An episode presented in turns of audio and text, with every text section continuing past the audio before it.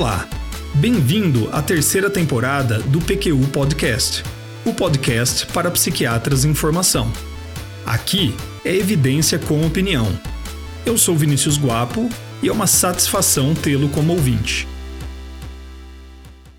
Estados Unidos e Grã-Bretanha são duas nações admiráveis, que têm muito em comum em suas histórias. E é exatamente por isso que suas diferenças ganham relevância. Americanos e britânicos parecem nunca chegar a um acordo sobre alguns fatos históricos ou sobre o melhor uso da língua inglesa. República ou monarquia, presidencialismo ou parlamentarismo, ou melhor ainda, Jimi Hendrix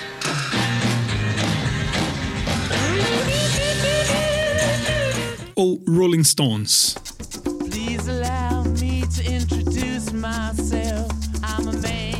Pearl Jam?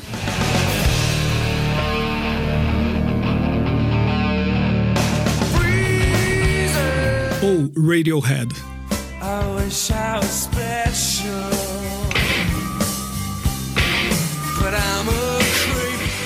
A discussão sobre o melhor rock and roll é acirrada na internet mas se eu tivesse que escolher, não teria dúvidas que ficaria com o rock inglês. E você? Mas vamos lá, isso aqui é, afinal de contas, um podcast sobre psiquiatria. Em 1971, Robert Evan Kendall e colaboradores publicaram um artigo no Archives of General Psychiatry que explorou de maneira muito inteligente as diferenças entre duas importantes escolas da psiquiatria. O artigo, intitulado Critérios diagnósticos de psiquiatras nos Estados Unidos e no Reino Unido é o clássico comentado do episódio de hoje do PQ Podcast. O PQ Podcast não é um curso em psiquiatria, nem pode ser chamado de programa de educação continuada. O PQ Podcast é apenas uma maneira fácil, simples e às vezes descontraída de levar a você, psiquiatra em formação, evidências e opiniões sobre assuntos diversos em psiquiatria. Se você tem gostado, divulgue. Havia na década de 60 uma percepção de discrepância no raciocínio diagnóstico de psiquiatras norte-americanos e europeus. Especificamente de que os psiquiatras norte-americanos usavam um conceito de esquizofrenia muito mais amplo, enquanto para os europeus o conceito de psicose maníaco-depressiva era mais abrangente. Alguns estudos haviam sido conduzidos e, de maneira tímida, confirmavam estas hipóteses. Kendall e colaboradores elaboraram o maior estudo à época que buscava, segundo suas palavras, definir de maneira mais precisa as áreas em que os critérios diagnósticos usados por psiquiatras norte-americanos e britânicos diferiam entre si. Algumas escolhas metodológicas foram bastante perspicazes. Comparar norte-americanos e britânicos foi uma delas. Compartilham a mesma língua, têm aspectos culturais ao menos semelhantes, ambos desenvolvidos economicamente. Outro ponto importante foi terem utilizado vídeos de entrevistas com pacientes, que eram mostrados a um grupo razoavelmente grande de psiquiatras em ambos países. Os estudos anteriores tinham uma amostra pequena de profissionais e utilizavam relatos escritos dos pacientes avaliados, o que certamente diminuía muito a precisão do diagnóstico dos avaliadores. Oito vídeos foram utilizados, cada um contendo uma entrevista diagnóstica não estruturada de 20 a 50 minutos de duração. Cinco pacientes eram ingleses e três americanos. 30 a 40 psiquiatras avaliadores do Reino Unido eram do Maudsley Hospital, em Londres, e outros 200 de diferentes partes do país. Nos Estados Unidos, a captação foi mais difícil do que se esperava, e no final das contas, os pesquisadores puderam contar com 180 avalia avaliadores, majoritariamente de Nova York e arredores. Nem todos os avaliadores assistiram a todos os vídeos. Os autores consideram a amostra britânica representativa da população de psiquiatras no país mas não podem dizer o mesmo da amostra norte-americana. Eles discutem ainda outros vieses de amostra. Os avaliadores britânicos eram majoritariamente de centros de ensino e treinamento de psiquiatras ou de excelência clínica. Os americanos, com maior frequência, trabalhavam na prática privada e haviam recebido um treinamento formal em psicoterapia. Existe ainda uma tendência de que apenas psiquiatras com interesse específico no tema diagnóstico psiquiátrico aceitassem participar de uma tarefa que consumia bastante de seu tempo. Após assistir ao vídeo, os avaliadores responderam a três solicitações dos pesquisadores. 1. Um, preencher a Loris Inpatient Multidimensional Psychiatric Scale, uma lista de 89 alterações de comportamento comuns e descritas em linguagem não técnica a serem avaliadas em uma escala de intensidade. 2. Apontar alterações de comportamento e linguagem vistas durante a entrevista, a partir de uma lista de 116 itens descritos em termos técnicos usados em psiquiatria e psicopatologia. E, por fim, fazer um diagnóstico. Os voluntários eram solicitados a fazer um diagnóstico principal, usando exclusivamente a nomenclatura da CID-8. Eram solicitados ainda a realizar um diagnóstico comórbido, quando isso era pertinente, e um diagnóstico alternativo, que também era opcional. Por fim, poderiam fazer um diagnóstico pessoal, usando a nomenclatura que mais lhe parecesse útil e mimetizando o que fariam em sua prática clínica. Os pesquisadores incluíram nos procedimentos do estudo uma escala de cinco pontos para medir a confiança que o psiquiatra tinha no diagnóstico realizado a partir da entrevista que lhe havia sido mostrada.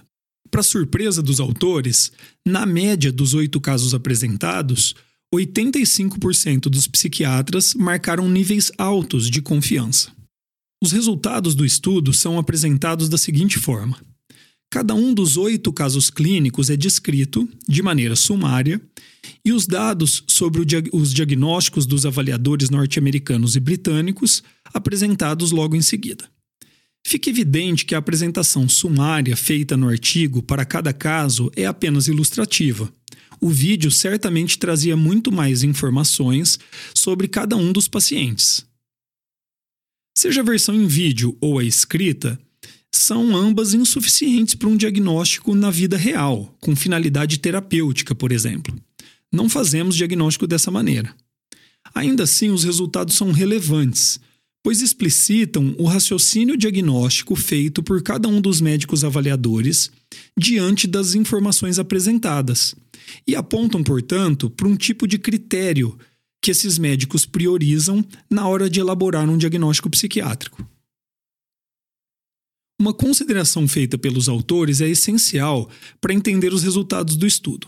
Nas palavras deles, em uma situação como esta, na qual dois grupos de psiquiatras, igualmente experientes, com a mesma informação disponível, discordam sobre se o paciente tem ou não esquizofrenia, há uma tentação natural em se perguntar quem está certo. É importante entender que, com o conhecimento atual, essa pergunta simplesmente não pode ser respondida. E nem é importante. Fecha aspas aqui para os autores. Isso porque a nomenclatura diagnóstica, àquela época, assim como hoje em dia, tem como característica definidora a síndrome clínica apresentada pelo paciente. É somente através do procedimento hipocrático de comparar os sintomas manifestos com aqueles elencados como típicos do transtorno que o diagnóstico é possível. Como consequência desse fato, poderíamos discutir qual conceito de esquizofrenia, por exemplo, é mais útil clinicamente ou mais fiel ao conceito original de Bloiler, mas nunca qual o conceito correto. Achei muito esclarecedora essa colocação. Antes de seguirmos, dois comentários. O primeiro é uma sugestão. Desista de tentar aplicar o seu raciocínio diagnóstico aos casos aqui descritos. Ou ao menos guarde esse exercício para depois. Despender tempo e atenção na tentativa de dar um diagnóstico segundo os critérios atuais é pouco significativo e vai lhe desviar a atenção do que realmente importa. O segundo é que não teríamos tempo e seria pouco produtivo descrever oito casos clínicos para você. O que eu vou fazer aqui é descrever três casos que são simbólicos dos resultados deste estudo. Vamos lá. O paciente G, essa denominação segue aqui a do artigo original, é um paciente americano de 26 anos que passou a maior parte da entrevista descrevendo planos ilógicos e incompreensíveis de dominação do planeta. Ele se balançava na cadeira, dava risadinhas nervosas e inadequadas o tempo todo, e por duas vezes simplesmente interrompeu seu discurso no meio da sentença para retomar a fala após alguns segundos, olhando para o nada. 97% dos psiquiatras americanos e 94 dos britânicos optaram pelo diagnóstico de esquizofrenia. Sobre o subtipo de esquizofrenia, a concordância foi baixa, predominando o subtipo paranoide entre os americanos e o hebefrênico entre os britânicos. Os pacientes B e D também são casos como este, com sintomatologia típica, sem ocorrência de sintomas afetivos e psicóticos conjuntos e que alcançaram altos níveis de concordância. No primeiro caso, predominou o diagnóstico de esquizofrenia. No segundo, o de transtorno depressivo. A paciente A é uma paciente de 32 anos, dona de casa, com um longo histórico de sintomas depressivos leves e havia recentemente desenvolvido um quadro psicótico agudo com euforia e sintomas psicóticos proeminentes. Ela descrevia sentir-se maravilhosamente feliz, como que compelida a dançar e cantar, e que os programas de rádio que ouvia eram produzidos exclusivamente para o seu proveito. Dias depois, sentia-se então vil e indecente, achando que as pessoas riam dela por estar no inferno. A maioria dos psiquiatras em ambos os países avaliaram que ela tinha um quadro de esquizofrenia, 88% dos americanos e 70% dos britânicos com uma predominância de esquizofrenia paranoide entre os americanos e de transtorno esquizoafetivo entre os britânicos. O que mais chama atenção, no entanto, é que 27% dos britânicos, mas apenas 7% dos americanos, consideraram uma psicose afetiva como o diagnóstico principal. Os resultados referentes aos pacientes C e H juntam-se aos da paciente A para mostrar uma discordância significativa entre norte-americanos e britânicos e confirmar a hipótese inicial de que os americanos teriam um conceito mais amplo de esquizofrenia, que invade o conceito britânico de psicose afetiva, ou mais especificamente de psicose maníaco-depressiva. Como o autor é britânico e não pretende emitir qualquer juízo sobre que conceito seria o correto, ele faz questão de formular esta constatação de maneira inversa, apontando que os britânicos tinham um conceito de psicose maníaco-depressiva mais ampla e que invadia, por assim dizer, o conceito de esquizofrenia dos americanos. Kendall e colaboradores consideram que essa diferença era há muito tempo percebida e que agora ficava registrada e sistematizada no estudo em questão, mas que seria este um problema de proporções manejáveis, como eles escreveram. Isso porque os pacientes E e F complicaram em muito as coisas. Os autores explicam que estes pacientes foram incluídos no estudo para minimizar a preponderância de pacientes com quadros psicóticos, e não com o intuito de investigar algum problema diagnóstico em particular. E foi justamente desses pacientes que surgiram as maiores discrepâncias. A paciente E é uma inglesa de 25 anos que descrevia sua situação dizendo: voltei a ter seis anos de idade. Dizia não saber a data atual, quantos anos realmente tinha e comportava-se e falava como uma criança de seis anos de idade, brincando com uma bandeja de ovos vazia e pedindo para sentar-se no colo do marido. Essa mudança drástica de comportamento aconteceu agudamente e foi precipitada pela ameaça de o marido ser preso. A paciente tinha história de um colapso emocional anos antes, quando, como estudante de enfermagem, foi designada para auxiliar um parto. Uma imensa maioria dos americanos, 85%, diagnosticou essa paciente com esquizofrenia, enquanto somente 7% dos britânicos fizeram o mesmo. Entre estes, 52% diagnosticaram um transtorno de personalidade, personalidade histérica sendo a mais comum, e 38% um transtorno neurótico, principalmente neurose histérica. Um ponto interessante: 66% dos britânicos diagnosticaram a paciente como histérica, enquanto apenas um americano usou este termo em sua avaliação. Os pesquisadores ficaram tão surpresos com este resultado que resolveram analisar se haveria características nos psiquiatras avaliadores que pudessem predispor ao diagnóstico de esquizofrenia. Idade, tempo de experiência profissional, país em que se formou médico e é, treinamento formal em psicoterapia mostraram não exercer influência no diagnóstico. Apenas o país de origem e o local de formação em psiquiatria mostraram resultados significativos. Os autores apontam preocupação sobre as diferenças de diagnóstico nesses casos E e F, pois identificam que a diferença entre americanos e britânicos não era referente apenas ao conceito diagnóstico, mas referente à caracterização psicopatológica dos sinais e sintomas que eram mostrados para eles. No paciente F, por exemplo, delírios foram detectados por 67% dos americanos e apenas 12% dos, dos britânicos. Estudos prévios haviam demonstrado que o conceito de esquizofrenia dos americanos invadia o, o conceito de transtornos afetivos dos britânicos. Mas o agora clássico estudo de Kendall mostrava que esta invasão também ocorria nos conceitos de transtornos neuróticos e transtornos de personalidade, dando razão ao ditado corrente na costa leste dos Estados Unidos à época, que dizia: até mesmo um traço de esquizofrenia é esquizofrenia.